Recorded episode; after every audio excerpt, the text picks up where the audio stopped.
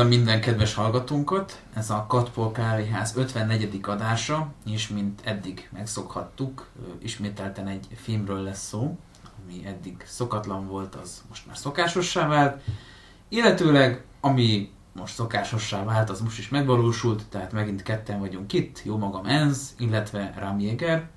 Üdvözlöm a kedves hallgatókat! És a mai filmünk témája, amiről szó lesz, az a Kaiser Sturz elnevezésű német periodikus filmdráma, vagy magyarul inkább kosztümös drámának szokták talán mondani, ami a német császárság végnapjaiba kalózol minket 1918-ban, és igazából a német kapituláció körüli időszakot mutatja be, egészen második Vilmosnak a lemondásáig, tehát egy történelmi pillanatról van szó mindenképp ebben a filmben, és ez mikor jött ki? Ez egy 2018-as német tévéfilm. Egyébként az angol Wikipedia fel sincs, szóval... 18 -a. Igen. Amely a ZDF TV csatornán jelent meg. Mm, hát, ahogy ez is mondta, igazából egy, egy kosztümös film, köznapi kifejezéssel élve, egy történelmi témájú tévéfilm. A német hivatalos meghatározás az a dokudráma. Igen. Egész pontosak legyünk. Ugye bizonyára a hallgatóink is ismerik a, a történelmi filmnek ezt a bizonyos formáját, amikor nem egyszerűen egy filmet lát a néző, hanem a cselekményt időről időre egy ilyen felvilágosító narráció szakítja meg. Hát ez a film is ilyen. És hát értelemszerűen ugye a filmnek a központi szereplője igazából második Vilmos. Illetőleg a későbbi német köztársaságnak az első elnöke, illetve első kancellárja is, ugye magát váltott ezen a pozíción ilyen Károly Mihályosan.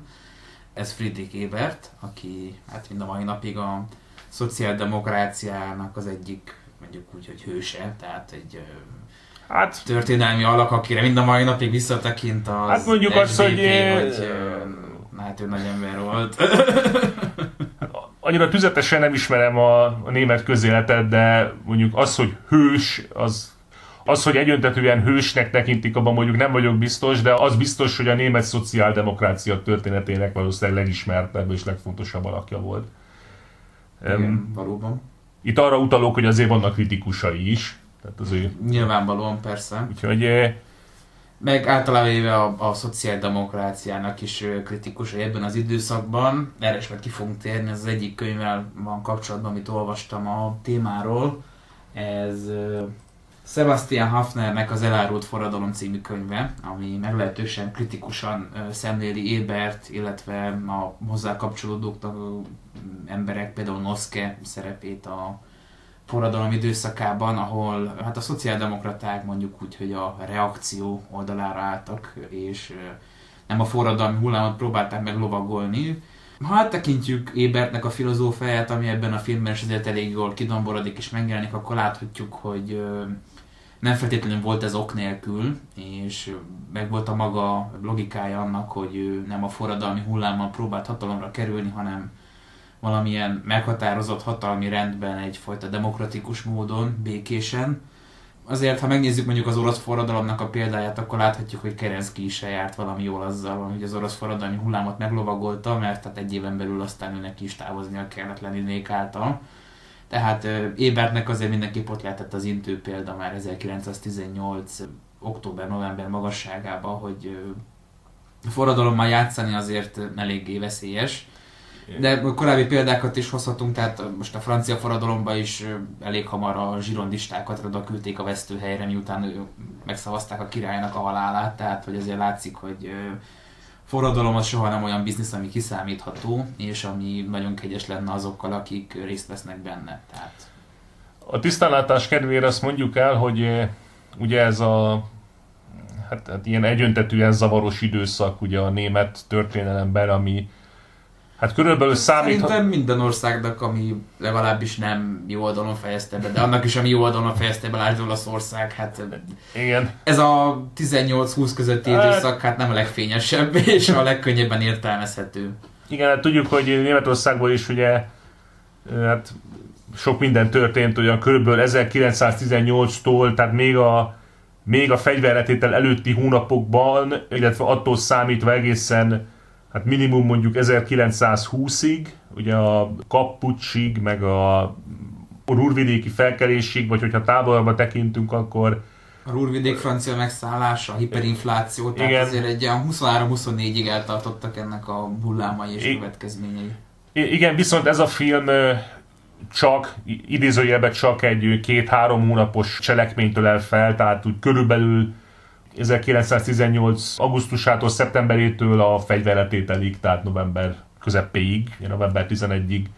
Az azutáni cselekményekről már nincs szó a filmben, ami mondjuk nyilván teljesen érthető, hát ugye itt végül csak egy tévéfilmről van szó, nem egy tévés sorozatról, vagy valami ilyesmiről. Érdekessége egyébként, hogy a német történelemnek egy azért nem annyira ismert időszakát öleli fel, hiszen mindenki azért nagyjából megvan a kompényi erdőben aláírt fegyver letétel meg hasonlók, de ugye azért alapvetően meg a Kili matróz lázadás, alapvetően ez a, ezeket megelőző események nem annyira ismertek, pedig Hát mondhatjuk úgy, hogy azért köze volt ahhoz, hogy a Weimári köztársaság egy ilyen hanvába holt ötlet lehessen, hiszen ez az egész Dolchstoss hátba döfés elmélet is valamennyire ebből eredt. És ez az említett szerző, a Sebastian Hafner egyébként kifejezetten Ludendorffhoz köti ennek az egésznek az ötletét, aki Ugyebár azt tudni kell, hogy az első világháborúban Vilmos császár vezette névlegesen Németországot, de elég hamar kicsúszott a kezéből a tényleges irányítás, és azt a Hindenburg-Ludendorff páros vette át, mint a vezérkarnak a legfontosabb emberei, illetve a nyugati frontnak a legfontosabb emberei. És ebben a duóban Hindenburg egyfajta államfőként működött, még Ludendorff inkább egy ilyen kormányfői, sokkal operatívabb pozíciót töltött be kettőjüknek a kapcsolatában most császárnak nem különösebben volt mozgástere már a háború vége felé. Ez egyébként a filmben is megjelenik, tehát utasítgatják, ide-oda hívogatják, mintha nem is ő lenne a császár az uralkodó, hanem csak végre kéne hajtani a vezérkarnak az utasítását, és mindez abból ered, hogy Ludendorff garanciát vállalt arra, hogy győzelmet fognak aratni a nyugati fronton előbb-utóbb, Végül aztán ugye 18 tavaszán, miután Oroszországgal sikerült megkötni a Brest-Litovszki békét, elkezdődött a Kaiser Schlacht, a császár csatája nevezetű hadjárat a nyugati fronton, és hát ez a németek vereségével ért véget. Nem sikerült elérni a kitűzött célt, mielőtt az amerikaiak megérkeznek Franciaországba, és aztán az Antantnak az ellentámadása hát egészen messzire vetette vissza a németeket tehát látszott, hogy a háború az el van veszve, és ezt Ludendorff is beismerte. És hát elég érdekes módon azért ő jobbnak látta lemondani az abszolút hatalomról, amit ezekben az időszakban megszerzett Németország felett. Ugye ezzel kapcsolatban elég azt mondani, hogy az utolsó előtti kancellárt és Ludendorffék ajánlották a császárnak, elég erősen, erőteljesen ajánlották, és ennek az érdekessége, hogy ez a kancellár volt a német császárság történetében az egyetlen, aki nem rendelkezett nemesi felmenőkkel, tehát egy egyszerű közember volt. Ez is mutatta, hogy mennyire nem a császárnál van már a hatalom gyeplője. Tehát Ludendorff úgy volt ezzel, hogy alapvetően át kell adni a hatalmat, leginkább azért, hogy ne a hadsereget vádolják azzal, hogy elvesztette a háborút, hanem a politikusokat a hátországban. És erre a szerepre, hát mondhatni, hogy kínálkoztak a szociáldemokraták. Ugye a szociáldemokrácia és a császárság kapcsolat is egy érdekes téma, mert hogy a kettő azért mondhatni kéz a kézbe fejlődött ki és jött létre. A szociáldemokrácia azért mindig megtalálta a közös hangot a császársággal, annak ellenére, hogy nyilván mások voltak bizonyos szempontból a céljaik és ez nem mutatkozott a világháborúnál is, tehát ugye próbálkoztak Franciaországban, Németországban, stb. ezzel a szocialista szolidaritással, hogy majd az elejét veszi a háborúskodásnak, ugye majd a munkások nem szállítják ki a lőszert, meg ment itt a lárpolás ezzel kapcsolatban. De hogy igazából mindenki hát elég erőteljesen leszarta ezt a dolgot, elég rövid időn belül. Hát ugye megvalósult az osztályárulás. Igen, később erre így hivatkoztak a kommunista történetírók, hogy Igen. a szociáldemokrácia az osztályárulóvá lett, és a szociáldemokrata párt is beállt a hadikölcsönök meg stb. megszavazásába ami egyébként pártszakadáshoz is vezetett, tehát a pártnak a radikálisabb szocialista része Liebknechték, meg Rosa Luxemburg, meg társai kiváltak és létrehozták a független szocialista pártot. Egyébként aztán 20-as években újra egyesültek ez a két pártszárny, de addigra már azért a kár elég durván keletkezett. Hát, addigra sok minden történt, maradjunk annyiba, szóval. Igen. Addigra már ugye hát egészen más szelek fújtak, és... Te ugye mondtad azt a jelzőt, hogy igazából a Ébert lényegében így a, a császárságnak egy ilyen ravatalozója vagy hullamosója volt, tehát hogy a igen, hát ők tulajdonképpen ilyen a birodalom csődbiztosainak tekintették magukat ebben az időszakban. Ugye úgy gondolták, hogy nekik, mint akik a császársággal együtt születtek mondhatni, nekik a feladatuk az, hogy a császárságot ezen a krízisen át segítsék, illetve magát a birodalmat, mert azért sokan nem ragaszkodtak a császár személyéhez, ezen talán nem árulunk el túl nagy titkot. Tehát, hogy magát a birodalmat ezt ők ilyen csődbiztosként valahogy átsegítsék ezen a nehéz időszakon. Vagy ha az nem is sikerül, legalább... Hát megmentsenek belőle, amit tudnak. Igen, igen hát, szép legyen a ravatalos hulla, úgymond. Igen, Tehát, igen. Tehát ő, nekik alapvetően a pártvezetésnek nem voltak nagyon forradalmi ambíciói. Ez ugye meglátszott Évert személyén is. Egy másik könyv, ami a szocializmus időszakában íródott, Kerekes Lajos a Weimári köztársaság című műve az Ébertet úgy jellemezte, mint egy kemény cipészfiát, tehát azért látszott, hogy egy ilyen kispolgári háttérből származik, és nem feltétlenül a munkásosztálynak a jeles képviselője. És nyilvánvalóan ez a kispolgárság ez sosem volt érdekelt a radikális forradalmi eszmékben. Miért érzem úgy, hogy a szerző nem érzett erős együttérzést a cipészekkel a tőle származó leírás alapján? Hát igen. Lehet, hogy volt pár rossz tapasztalata, nem tudom, mi lehetett azok, de minden esetre Ébert alapvetően nem, nem a forradalom pártján állt, és ez ugye a filmben is elég jól kiütközik. És hát végül is azért tegyük hozzá, hogy a szociáldemokraták igazából már a háború előtt is az egyik legerősebb német politikai mozgalom volt és igazából azok is maradtak. Yeah. Igen, a első választásokat uh, már a császárság bukása után uh, magas fölényen nyerték, aztán... Uh, hát a legerősebb politikai erő voltak akkor. Aztán a 20-as években szép lassan elolvadt ez a hatalmas támogatottság igen. bizonyos okok miatt. bizonyos okok, hát is mondhatjuk, igen. igen a lényeg valóban ez, és a filmben egyébként ugye ez egészen jól átjön. Így tegyük hozzá, hogy a, ugye a filmnek nagyon fontos szereplői a szozdem politikusok még Ébert mellett is, tehát igazából a film részben szól magáról a pártról is, meg annak a ténykedéséről ezekben a hónapokban. Nyilván azért, mert ugye ők is fontos szereplők voltak. Igen, illetve még egy nagyon fontos szereplő az Miksa Bádeni herceg, Max von Baden eredeti német nevén aki Vilmos császárnak egy unokatestvére, és ő a Bádeni trónnak a várományosa, nem túl meglepő módon. Ő az, aki az utolsó császári kormányt vezette, és megpróbált valamiféle béke ajánlatot az Egyesült Államokkal elérni. Nem túl nagy sikerrel, nyilvánvalóan, mint a történelemből tudhatjuk. És azért kérdés, hogy egyáltalán a hadvezetés mennyire vette komolyan ezeket a béketapogatózásokat, inkább egyfajta időhúzásra játszhattak de aztán nyilván ezt az egészet a forradalomnak a kitörése, az teljes egészében megzavarta. És a film kifejezetten arra a manapság már azért jobban a köztudatba kerülő, de eléggé elfeledett történelmi tényre fókuszál, hogy Ébert és Miksa Bádeni herceg egyfajta politikai szövetségben megpróbálták a monarchiát átmenteni a Vilmos utáni időkre is. Nyilván abban már nem volt kérdés, hogy Vilmosnak mennie kell és valamiféle módon ezt a monarchiát megtartani. Ez nyilván következik Ébertnek abból a felfogásából is, hogy a forradalom az csak felforgatást hoz, és meg kell őrizni a tradicionális rendet, és azt belülről átalakítani. Tehát azért láthatjuk, hogy ez se volt feltétlenül hülyeség. Ugye azért a Weimári köztársaságnak a története mai napig egy elég erősítő példa a legtöbb történelemmel foglalkozó ember számára. Hát a a mainstream történetírásban a legtöbb egy gyászult politikai szerveződés volt a Weimári köztársaság szerintem. Tehát elvileg ugye nagyon sajnálni kellene meg mindent, szóval igen. Igen.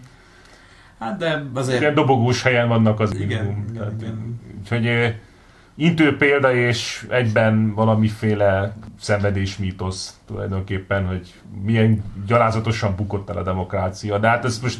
A demokrácia nem tudta megvédeni magát. Igen, de, de szerintem, de igen, szerintem mondjuk ezt a hallgatóink is többé-kevésbé jól ismerik. Itt ennek a folyamatnak az elejéről van nyilván szó. De hát, ahogy mondtad is, azért már a kezdet is elég felemás volt, szóval... Igen, a szociáldemokraták hát elég nehéz szível álltak be abba, hogy végül is a forradalmat kell támogatniuk, és nem tudják valamilyen módon kibulizni, hogy legalább látszatra a régi rendszert át tudják menteni, vagy legalább annak azt a részét, amiből legitimációt nyerhetnének. És egyrészt ők sem nagyon akarták ezt az egész köztársaságos dit, a jobb oldal meg nyilvánvalóan is akart róla, tehát így ezek alapján talán nem túl meglepő, hogy a köztársaságnak nem túl sok valódi barátja volt a Weimar időszakban. Hát igen, a köztársaságot igazából aztán mindenki csak felhasználni akarta az intézményeivel együtt saját céljaira. Hát a kommunisták igazából még az se. Igazából az NSDAP meg a ugye vele érdekszövetséget kötő erők igazából csak felhasználni akarták ugye a szervezeti kereteit ugye a köztársaságnak. Egyébként a sors iróniája ugye, hogy Hindenburg követte az elnöki székben Ébertet, miután ő elhalálozott a 20-as években, és aki hát igazából életre hívta ezt az egész köztársaságot azáltal, hogy szozdemeket bevette a kormányba, és bűnbakként használta utána. Az az ember lett az, aki végül is mondhatni megásta a köztársaság sírját, tehát van egy kicsi ilyen római birodalmas beütése, hogy első vezető Romulus, utolsó vezető Romulus, tehát hogy van egy ilyen keretbe foglalt szerkezet ennek a Weimar köztársaságnak ebből a szempontból. Bár itt ugyanarról a személyről van szó. Ami jelzi, ugye milyen hosszú életű volt, ugye ezt szerintem mindenki tudja. Egyébként azt hiszem, hogy ha jól tudom, akkor Ludendorffnak még volt valami ilyen hasonlata is, ugye a, a fegyverletételről, hogy mi főztük meg ezt a leves, de majd a szozdemeket ettik meg az országgal, vagy valamilyen féle. Igen, igen, tehát ő egy eléggé számító ember volt ebből a szempontból. És hát nyilván később is, tehát elég érdekes politikai kalandokba keveredett bele, elég ha a sörpucsra gondolunk, ami hát mondjuk úgy, hogy nem volt a legzseniálisabb ötleteinek az egyike. Hát igazából később már annyira nem villogtatott meg hatalmas politikai érzéket, mondjuk azért ezt elmondhatjuk. Tehát lehet, hogy katonának jobb volt, mint politikusnak, még így is. Igen, Tehát, ezt nem lehet mindenkiről elmondani, de róla igen. Szóval. Igen, tehát a háború után azért mondjuk Hindenburg sokkal jobban manőverezett, mint mondjuk Ludendorff. De minden esetre tehát láthatjuk, hogy a köztársaságnak a egész életre hívása, hát az egyúttal egy kicsit predestinált arra, hogy mi lesz belőle később.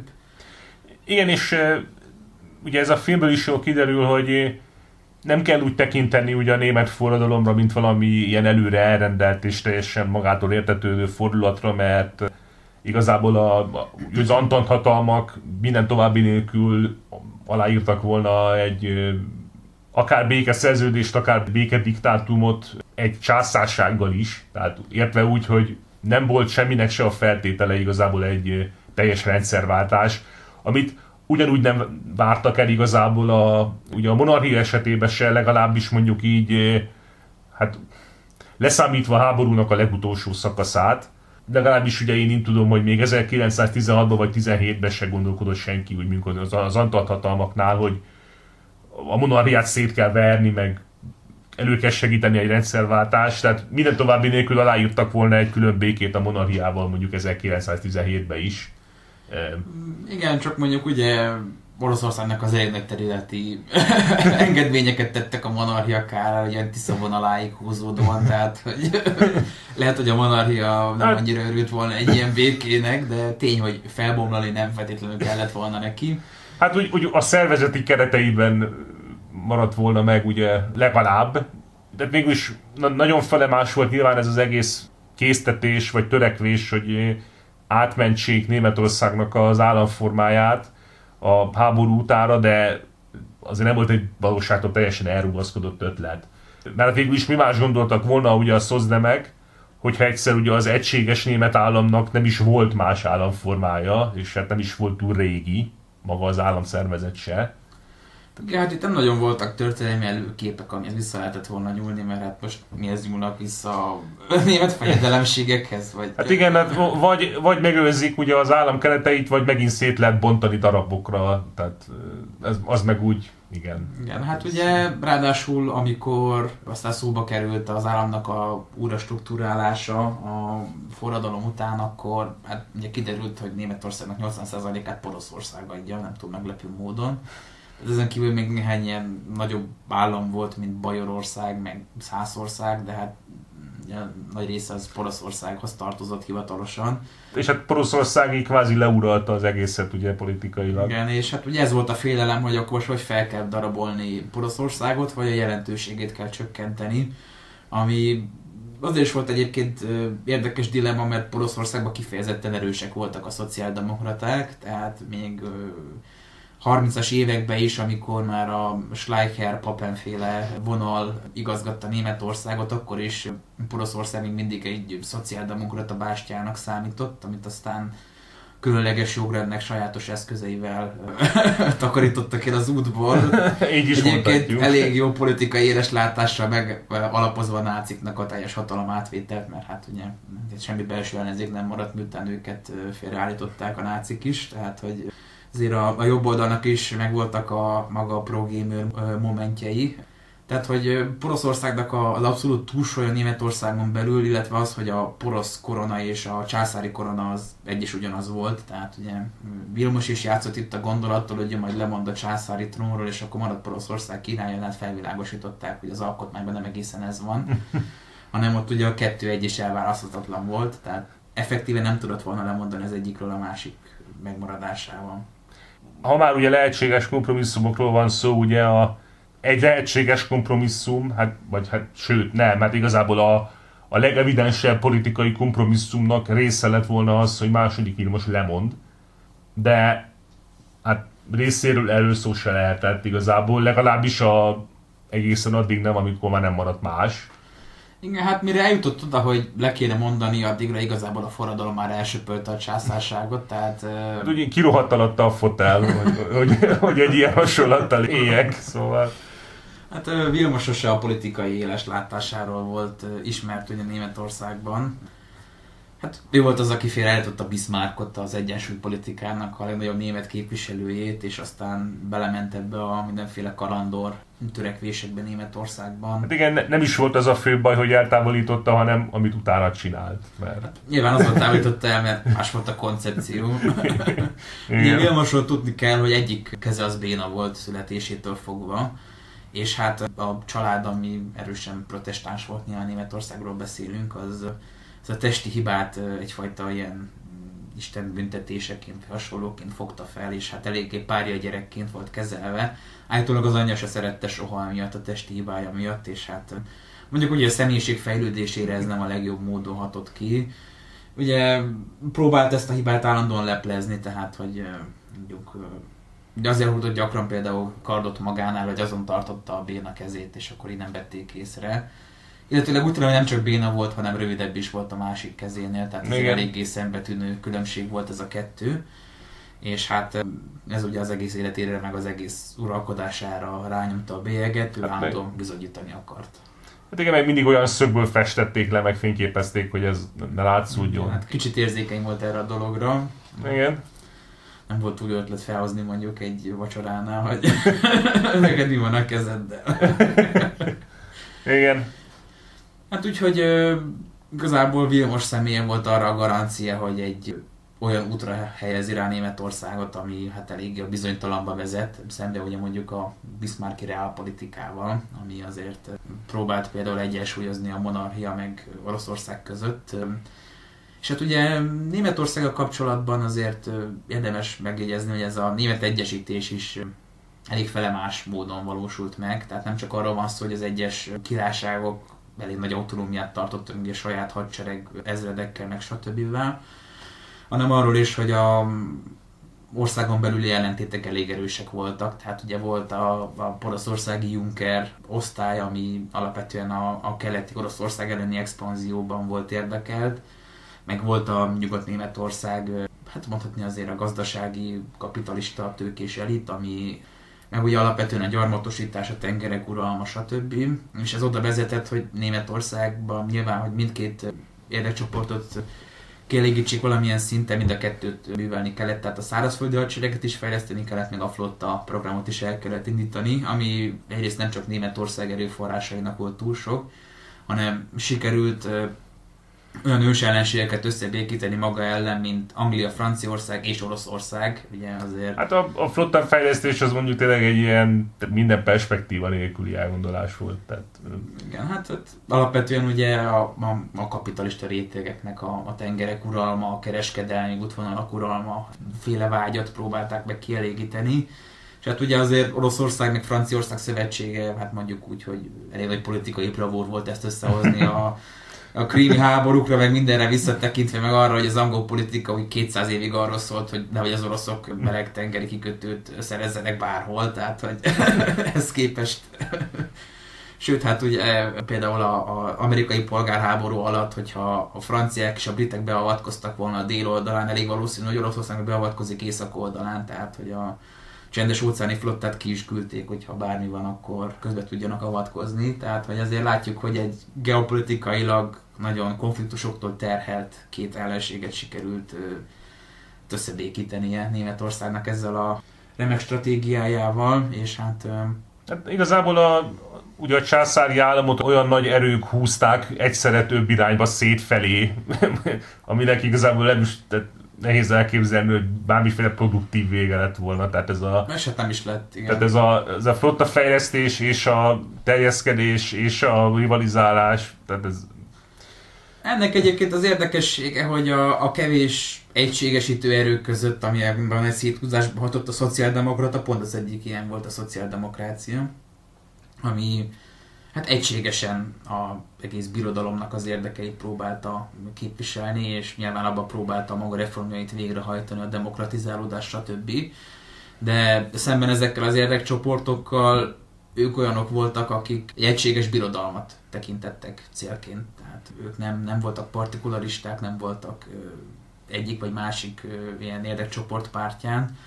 És azért ne felejtsük el, hogy egy nagyon kicsit nyelvészkedjünk is, hogy ugye a a Reich kifejezés nem teljesen azt jelenti, amit mi birodalomnak nevezünk, mert a szocdemek ugye a már felsorolt okokból, amit mi utólag Weimári köztársaságnak nevezünk, azt, azt ők továbbra is a Reich jelzővel illették, de számukra a birodalmiságnak nem volt olyan jelentés tartalma, ami szembe megy a köztársasági államformával. Úgyhogy... Igen, ez is érdekes egyébként, hogy a Reich mint megnevezés megmaradhatott nyilván ez a német egységre is utalt ilyen formájában. Aztán nyilván a posztnáci időszakban már egészen mást jelentett az, hogy Reich, és hát nem is hát eredetileg, politikai használatban. Igen, ez egy olyan szó, ami eredetileg nem is birodalmat jelent a mi fogalmaink szerint, hanem valamiféle felségterületet, vagy Mondanám azt, hogy életteret, de az megint egy... Az megint egy kicsit átpolitizált kifejezésé vált. Igen, hát a élettér a szónak át nem politizált formájában, igen. Hát tehát, mondjuk a Deutsche Reich az kicsit olyan, mintha azt mondanák, hogy Deutschland. Tehát igen. kicsit azért cserélhető a kettő, mondhatni eredeti jelentése hmm. szerint. Hát van az angol realm kifejezés, ami igazából ennek megfeleltethető is. Tehát valami ilyesmire kell gondolni inkább. De hát akármennyire volt életképes ez az egész német egység, mint ötlet és mint gyakorlat, a szozdemek csak ebben az egyben gondolkodtak, mert hát ugye nem volt más, nem, nem, számukra nem volt más elfogadható keret, és hát amikor ugye ezt kvázi elszabotálta a császár, akkor ugye végül nem maradt más, mint az összeomlás. Tehát, Igen, hát alapvetően a, a szociáldemokraták nem voltak felkészülve arra, hogy egy ilyen összeomló Németországot valahogy át kormányozzanak valami produktív jövő felé, tehát ez, ez a teljes irányvesztettség egyébként ez a Weimar időszakban is teljesen megjelenik, tehát senkinek nem volt semmiféle politikai elképzelése. Nyilván voltak hadseregben, meg itt ott mondjuk a császának támogatói, de hát azért legyünk őszinték, hogy négy év háborúskodás, meg egy ilyen összeomlás után a legtöbben nem épp a tróra kívánták a császárt, hanem mondjuk egészen más helyekre. És akkor ugye a szociáldemokráciák nem nagyon volt igazából alternatívája, amit meg tudott volna valósítani, És aztán a, ugye nyilván a két szélsőség maradt még alternatívaként egy kommunista állam, illetve az, ami később lett a fasizmusnak a megvalósulása, ami hát szintén egy ilyen érdekes megoldás volt, hiszen egy ilyen kvázi pot császárság lett az egészből, a, a Führer meg minden, tehát azért... Ez egy... understatement of the year. Érdekes megoldás volt, igen. Hát, na. hát igen, az egyszemélyi vezetés az, az továbbra is igen, fennállt, hát igen. Mutatni, hogy Hitler egy ilyen pót császárként működött, csak igen attól azért kicsit kibővült jogkörökkel. Hát igen, mondjuk a, ugye a Nemzeti Szocialista Mozgalomnak a hozzáállása a császári múlthoz azért mondjuk minimum fele más volt azért. Hát, hát igen. Nem meglepő módon. Tehát, igen, hát nyilván amit a lövészárokba vezető tizedesek, vagy harcoló tizedesek vezetnek azért az legalábbis a legfelsőbb vezetésről ezt tudjuk véleménnyel. igen. És nekem még egyébként egy ilyen távolabbi párhuzam jut eszembe, hogy például Japán kapcsán ugye azt sokan leírták, hogy amikor Japán megadta magát ugye a második világháborúba, akkor egy politikailag járható és hát hogy is mondjam, produktív út az lett volna, hogyha a császár lemond a fia javára, és valamiféle önkéntes számüzetésbe vonul. Az is elég felemás megoldás lett volna, de annál biztosabb lett volna, mint amit végül történt. Csak hát ugye a Németországban ugye igen, erre másokból, de ugyanígy nem volt mód, és ugyanígy elvágták a lehetőségeiket. Hát meg ugye, ha számításra veszük, hogy Vilmosnak a örökösei, tehát egyik sem volt valami túlságosan uh, nagy képességű és trónra illő személyiség. Tehát, hát igen, itt igazából akkor már is a régens személy lett volna a kulcsfontosságú, ami újabb problémákra ad okot. Igen, hát ugye Ébert azt akarta, hogy Miksa Bádeni herceg legyen az, aki a régens szerepét betölti egy ilyen új felállásban, és Vilmos valamelyik unokáját tegyék meg a hát következő császárnak, csak hát ugye ez az apró bibi volt, hogy Biksa herceg hát kisé instabil volt mentálisan. Ugye a harcére is azért kellett hazaküldeni, mert egyszerűen idegösszeomlást kapott a kemény szituációkban. És én idegösszeomlást kínoszta egyébként a novemberi napokban is, amikor már a forradalomot volt a kertek alatt. Egyszerűen semmiféle döntést nem tudott hozni, mert hát teljesen összeomlott az idegrendszere a stressz alatt, és hát igazából Biksa is rájött, hogy ez nem neki való, úgyhogy le is lépett inkább meg ott maradt igazából bármiféle perspektíva nélkül az uralkodó házat illetően. Igazából, ha úgy veszem, nincs is a filmnek effektíve főszereplője, de a másik fontos szereplő Ébert, és hát a, a film nagyon jól ábrázolja mindazt az erőfeszítést, amit tett, hogy egyáltalán valahogy konzerválja, vagy, vagy hogy is mondjam, tehát hogy hát most mondhatnám azt, hogy megmentse az országot, de az mondjuk kicsit olyan fellengzős, inkább az, hogy valamiféle stabil állapotot átmentsen a... a, hát, a valamiféle státuszkót meg tudjon tartani a háború előtti időszakból. Ugye a szociáldemokrácia az elfogadta a német császárságnak a játékszabályait, a parlamentális játékszabályokat, függetlenül attól, hogy nyilván a császárságban a parlamentnek hát erősen kérdéses szerepe volt. Mondjuk úgy, hogy azért túl sok mindenre nem volt behatása főleg Vilmos időszakában. És hát mondjuk a, a német föderalizmus az úgy egyáltalán egy elég fele más koncepció volt, már akkor is azért maradjunk annyiban szerintem. Hát uh, igen. és hát ők nem voltak arra felkészülve, mint ahogy már mondtuk itt, hogy, hogy bármiféle módon magukhoz ragadják a hatalmat, és azt militáns eszközökkel szerezzék meg, ugye ez látszott Ébertnek a hozzáállásán is.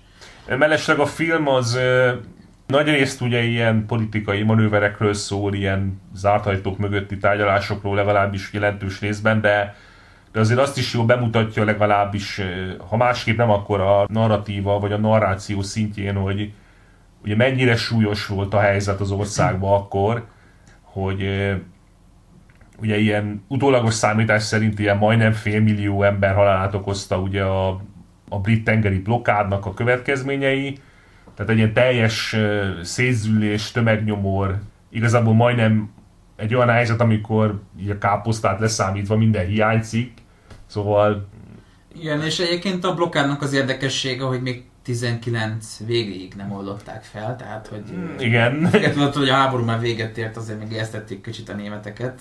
Hát igen, hogy ez is ingerelje a német kormányt ugye a, a békediktátum elfogadására igazából. A Versailles feltételek igen, elfogadására ingerelje őket. Hát ugye, mikor aztán Ébert úgy megegyezte, hogy hát amit akarnak azért az legalábbis Németországnak ugye a végét jelenteni. Saját, sajátos, fogalmazunk úgy, tehát így.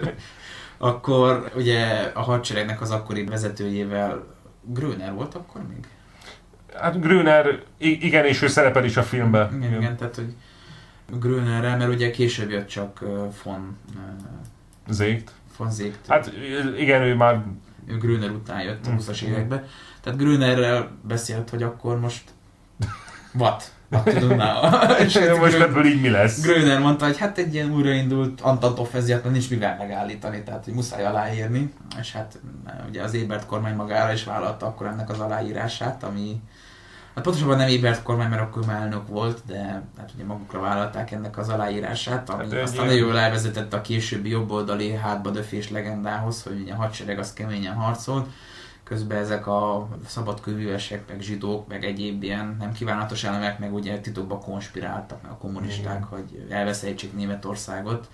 Igen, azt hiszem, hogy egy Erzberger nevű külügyminiszter írta alá a, a békét, és szemben Radanau volt, nem, bocsánat, ugye Radanau valami más tisztségben volt, de ugye mind a kettőt végül is megölték ugye a halálos tagok. Igen, hát mondjuk úgy, hogy azért ebben az időszakban nem nagyon volt életbiztosítás szociáldemokratának, vagy bármilyen módon szocialistának lenni.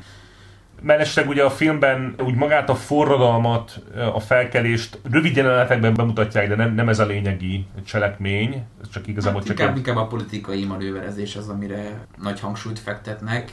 És... De ugye ettől függetlenül azt mondjuk el, hogy ugye a Ébert megítélését azért elég nagy részben ugye az befolyásolta, hogy a, hát ugye a Freikorps, tehát ugye a, a tiszti különítmények, vagy hát más kifejezéssel élve a szabad csapatoknak a, a tevékenysége az, az igazából az ő támogatásával, vagy legalábbis hallgatólagos támogatásával történt.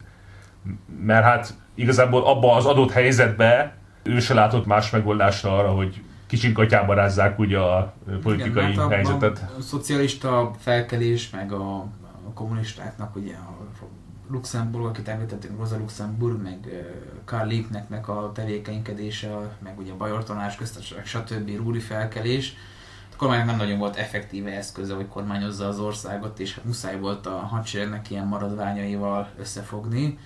Ugye ekkor alakult ki egyfajta politikai szövetség is Gröner a hadseregnek a főparancsnoka, illetőleg Ébert között és nyilván ebben az időszakban még a másik legfontosabb szereplő a már korábban is említett Noske, aki a szociáldemokraták és a hadsereg közötti legerősebb kapcsolatot jelentette. Ez egyébként úgy alakult ki, hogy amikor ment az agitáció már a laktanyákba a novemberi első napokban a forradalom idején, akkor őt küldték ki gyorsan a szociáldemokraták, és amikor összeült a küldött gyűlés, amiben munkások, katonák vegyesen voltak, akkor majdnem összes katonai követ az mind a szociáldemokraták élet, köszönhetően Noszkénak a tevékenységének, és aztán ő hát népszerű is lett utána katonakörökben.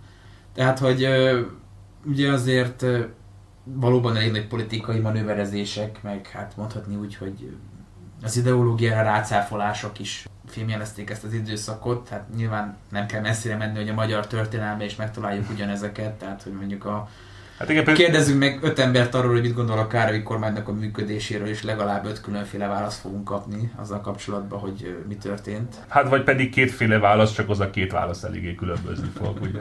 Ha már uralkodó narratívákról ugye beszéltünk. Hát nyilván egy irányba fognak mutatni valamilyen irányba ezek, de azért azon belül is vannak eltérő a narratívák. Igen, és hát, de mondjuk az se véletlen, hogy a, ugye a Freikorps, vagy a, hát úgymond a szabad csapatokat, mint, mint ilyen autonóm szerveződéseket ugye tiszti különítményeknek is nevezik.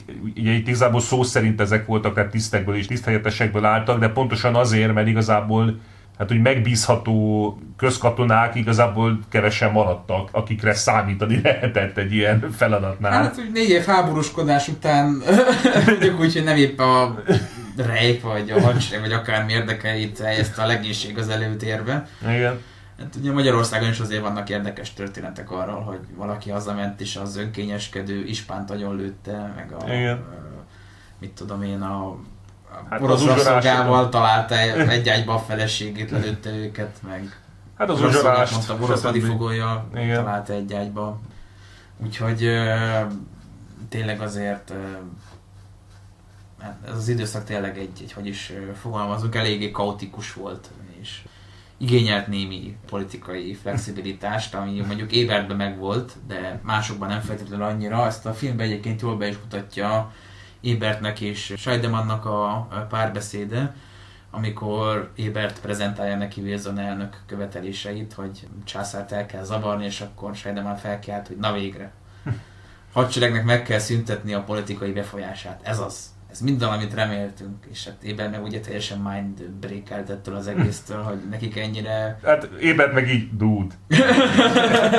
és a Scheidemann meg ott örül, hogy ez az, ez az. Igen, Egyébként ő volt az egyik Scheidemann azoknak, akik a köztársaságot kikiáltották, bár mindenféle jogi következmény nélkül már csak kiállt az erkére is, hogy a pillanat hevébe kikiáltotta, hogy na mától köztársaság vagyunk. Tehát ezért mondjuk úgy ennek nem sok relevanciája volt így a német köztársaság születését egy, illetően. egy ilyen kvázi széteső állam alakulatban ezt így kihirdette, hogy jaj, de jó. Hát kikiabált az erkéről igazából. Tehát ilyen, ilyen párhuzamos regionális felkelések zajlottak az országban, igazából ilyen helyi munkástanácsok, katonatanácsok, stb. Hát mint ilyen Oroszországban ugye ott is azért Igen. eléggé szétfragmentálódott az állam ebbe az időszakban.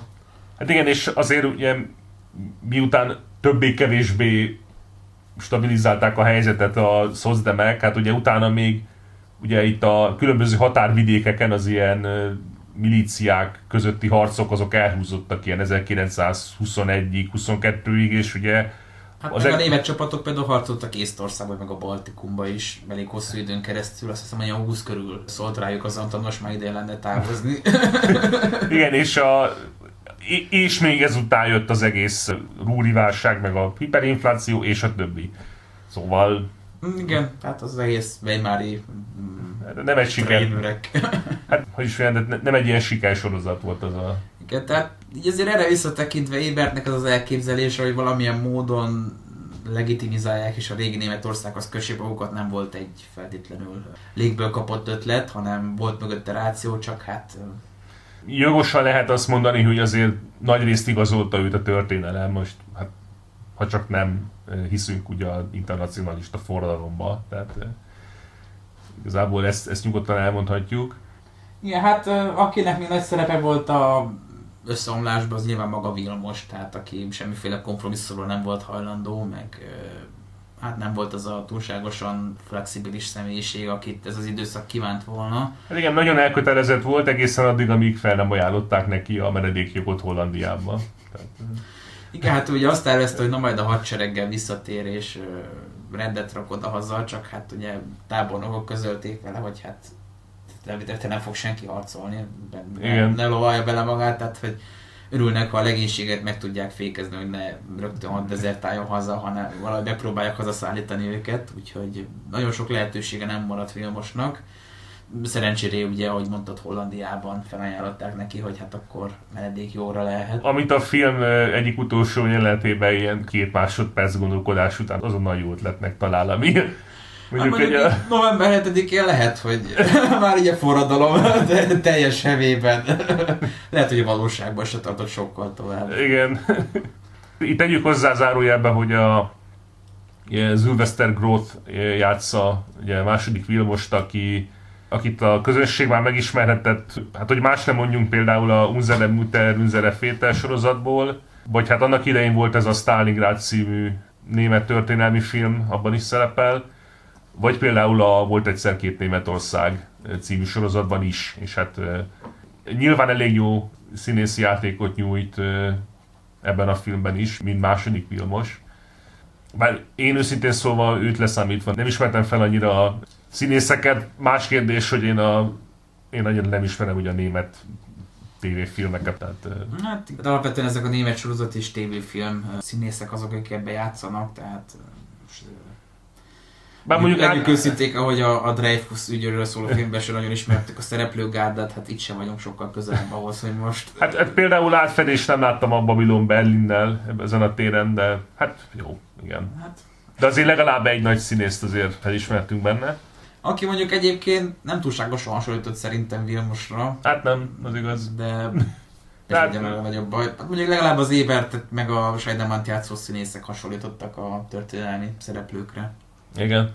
És hát valóban a, igazából a bekövetkező káosz okait mutatja be inkább jól a film. Nem, nem annyira azt, ami akkor kezdetét vette, és aztán kiteljesedett Németországban. Igen, hát ez kifejezetten még a vihar előtti csendet mutatja be, azt az időszakot, amikor mindenki próbál helyezkedni, és készül a kitörni igyekvő viharra, ami aztán elsöpör mindent és mindenkit, tehát hogy látjuk a végén, hogy igazából az egész ez nagyjából semmire nem volt jó, mert forradalom lesz, annak a játékszabályai szerint kell majd játszani, ami ugye nem túl sok minden, mert a forradalomban nincsenek játékszabályok, és hát nem sikerült Ébertnek se a terve, hogy valamiféle módon status quo-ból átmentsen bármit. Tehát, hogy látjuk, hogy azért a Weimári köztársaság egy sajátos történelmi közegben és pillanatban fogant meg.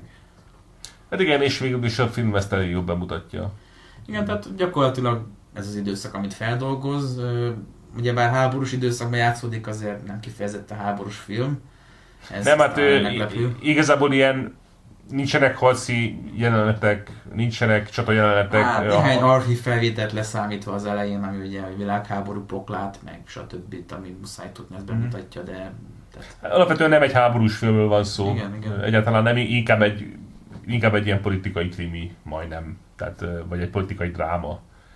Úgyhogy főleg például nagyon jól bemutatja a kontrasztot a Éber meg a többi szozdem politikus között. Igen. Igen, hát ők nem különösebben lelkesednek azért, hogy Éber beviszi őket a kormányba, ráadásul úgy, hogy más farkával veri a csalánt, tehát ugye mondta, hogy nem hajlandó beülni a kormányba, mint a párt vezetője. Meg kell őrizni a függetlenséget, ugye delegál két tagot a pártból Egyikőjükön már mint egy Scheidemann, aki hát a háta közepére kívánja az egész császári adminisztrációt, és hát ugye jól mutatja a szociáldemokrácia, meg a szocializmust a korabeli működését, hogy ennek ellenére muszáj elvállalnia, mert megszavazzák. Igen. Tehát nem nagyon volt ilyen egyéni eskedés ezekbe a körökbe. Igazából a, erről a filmről sokkal többet nem... Még annyit el lehetne mondani egyébként, hogy Youtube-on megtalálható, bár nem nyilvános videóként, angol felirattal is, ha az ember rákeres a Google-ba, Kaiser Tours, de szerintem majd megadjuk a linket is, tehát Kaiser Tours English szav, akkor elég hamar feldobja. Nyilván aki tud németül, annak egyszerűbb, mert németül is fent van szinkronnal, de aki az angol nyelvet bírja, inkább annak van egy ilyen opció is, hogy feliratozó fent van három részre vágva. Igen, és hát ugye erről a konkrét filmről igazából röviden ennyit szeretnénk volna elmondani összességében. Említés szintjén azért emlékezzünk meg a, a The Exception című alkotásról is, ami egy 2016-os film, és ennek a cselekményétől abszolút független, annyi a közös pont, hogy ugyanúgy második Vilmos a egyik központi szereplő, bár ebben a filmben már a hollandiai számüzetésben. Ráadásul ugye a második világháború során 1940-ben, amikor ugye Hollandiát elfoglalták a német csapatok, akkor mutatja be a császárnak ezt az időszakát, ahogy hát igazából nem is... visszatérni a trónra, meg stb.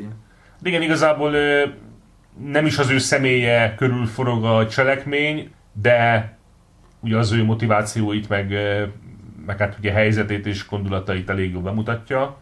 Ja, hát alapvetően ugye a film ez egy romantikusabb színezetű háborús film, ahol... Hát szerintem mondhatjuk azt, hogy egy romantikus film, tehát szerintem nem áll messze a valóságtól. Hát tehát... tény, tény a romantikus szál benne a legfontosabb, tehát... Vagy hát romantikus dráma, vagy nem is tudom. Tehát... Valami, valami ilyesmi, tehát hogy háború idején játszódó romantikus dráma, nem tudom, ez kegyezhetünk ebbe.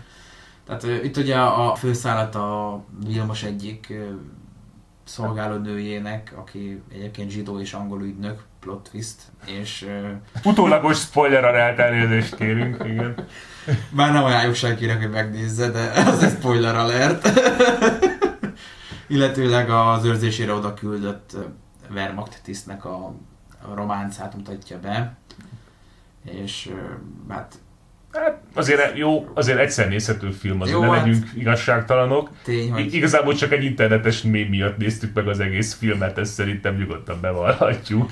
Igen, hát ebben van a Vilmos Császárnak egy olyan jelenet, ahol ilyen bukásos, hitleres módon kiakad és elkezdi verni az asztalt meg ordibálni, hogy elárult mindenki, meg, Elárult mindenki, elárult a haditengerészetem, meg, meg Bismarck, meg mit tudom én. el, elárult Tirpitz, Mondjuk pluszpontként hozzá lehet írni, hogy a császárnak azért szerintem jó humora van, tehát eléggé egy ilyen fanyar személyiségként jelenik meg, mert egy kicsit ilyen megkeseredett öreg ember, aki Hát a- a saját mellőzöttségét azért elég nehezen tűri. Igen. Hát ö, alapvetően egy, ö, egy pozitív karakter, igazából úgy ö, tűnik fel a színen, mint egy tisztességes, jóindulatú, hát volt politikus, most mondjuk így. Hát volt politikai szereplő, É, teljesen komolyan. Jó, igen, Teljesen bo- konkrétan meghatározom, mert hát de mindemellett azért látszik, hogy úgy sok minden nem bánt meg, és nem érez igazából felelősséget mindazért, ami történt, értve ez úgy, hogy ugye az egész háborút nem tekinti a saját hibájának. Hát eléggé tagadja az ő saját háborúban betöltött szerepét. Érdekes egyébként, hogy ilyen pozitív szereplőként jelenik meg, tehát mondjuk egy első világháborús filmben nehezen tudnám elképzelni, hogy Vilmos császárt egy nyugati alkotás pozitív szereplőnek ábrázolja. Hát sőt, igazából én még olyan se tudok elképzelni, hogy a 20-as években vagy 30-as években ilyen film készült volna, vagy akár mondjuk a második világháború utáni évtizedekben, tehát mondjuk ebben az értelemben egy kicsit tényleg meglepő volt a film. Úgyhogy Sajátos sok szempontból, nyilván az hozzá kell tenni, teljes egészében fiktív, tehát nem volt olyan, hogy Himmler visszahívta volna, még ha ilyen scheming Himmler módon is, de- ö, most jól kiszűrjük, hogy ki a titkos monarchista, tehát ez nem volt, hogy visszahívták volna a trónra, mert hát Hitler eléggé erőteljesen megvetette, mint arra utaltunk is a, Hát, a Vilmos császárt. igen, még csalási szándékkal sem volt van, erre, van, tehát, hogy volt erre kísérlet. Igen, hát a cselekmény maga fiktív, de amennyire meg tudom ítélni, a Vilmos bemutatása az elég reális. Na, hát valóban abban nem volt azért hiba. Tény, hogy azért nagyobb részt ez inkább ilyen, hát nem tudom, a, Hát ilyen az újabb Pearl Harbor film jut eszembe róla, ahol nyomokba történelmet tartalmaz, fogalmazzunk így. Igen, igen. De egyébként meg az egész szerelmi szál az, ami a lényeg. A többi Igen. csak ilyen mellékzönge mellette. Igen. A, Hát tegyük, meg ugye az ilyen filmekben szokásos, ugye a Casablanca óta nem tudnak újat mutatni, hogy akkor most mihez vagy hűséges a kormányodhoz vagy a hazádhoz, ugye bár ez előkerül, mint fő konfliktus motívum a szerelmi szál mellett, de hát mondhatjuk, hogy azért nem újdonság. tegyük hozzá, hogy a Kaiser Sturz című filmben ugye ugyanilyen ö, szerelmi vagy romantikus szál egyáltalán nincs, hát mondjuk leszámítva Baden Max meg a férfi szeretőjének a viszonyát, ugye, ami azért néha megjelenik, ugye, a filmben. Igen. Hát igen, a főpolitikai tanácsadójával való viszonya hát legalábbis néha érdekesen testévé válik. Ilyen simogatások kifejeződésében, úgyhogy hát legalábbis implikálva vannak itt bizonyos LMBTQ jellegű dolgok közöttük. Igen. Hát igazából ez a két film, amit itt bemutattunk, nyilván a Kaiser túlzott hosszabban, mert hát az... Az a relevánsabb, mondjuk így. Meg hát történelmileg az hiteles is hű is, tehát hogy a másik az inkább ilyen nyugati játékfilm Hát az ilyen- próbálkozás volt. Azt inkább néztük meg a teljesen szórakoztató szándékkal, vagy a szórakozási szándékkal. Úgyhogy... Igen, tehát hogy akit érdekel a korszak történelme, az szerintem a Kaiser túlzott mindenképp ajánlhatjuk nekik. mert, Érdekesnek fogja találni, igen. mert tényleg azért egy dokumentumfilm alaposságával mutatja be ezt az időszakot, csak a dráma eszközeivel, tehát kosztümös, a történelmi időszakhoz illő berendezések, ruhák, viselkedés megjelenik benne. Ugye a szereplők azok a történelmi megfelelőikhez mérten viselkednek, és hát igazából mondhatni az egész történet meg van írva már előre, hiszen ezek a történelemben megtörtént események. Szóval akit érdekel a Weimári köztársaság, a császárság bukása, a világháború vége, annak egy mindenképp ajánlani tudjuk a Kaiser Sturzot. A másikat meg hát, aki kedveli a romantikusabb hangvételű drámákat, amiben van némi háborús mellékzönge is, az talán szórakoztatónak találhatja. Vagy hát ilyen gestapós mellékzönge igazából. Hát igen, van ez az egész kémvonal, bár Na jó, hát mindegy, hagyjuk. Legyünk őszinték. Ja, a szónak elég tágértelműbe kémodal, ami van ebben a filmben, igen. Hát igen, ez a most azért legyünk őszinték, én Churchillből sem nézem hogy akkora nagy rajongója lett volna a második Vilmosnak, hogy Angliába hívja, és utána a háború után felajánlja neki Németország trónját. Tehát Churchill múlt volna, akkor inkább szívesebben belesügyezti Németországot a tengerbe. Igen. Elég erős fenntartásokkal kell kezelni mindent, ami abban a filmben megjelenik és elhangzik. Hát igazából azt hiszem ennyit szeretünk volna összességében elmondani erről a két filmről, de igazából egy filmről inkább. Úgyhogy köszönjük a figyelmet, és a legközelebbi viszont hallásra. Viszont hallásra.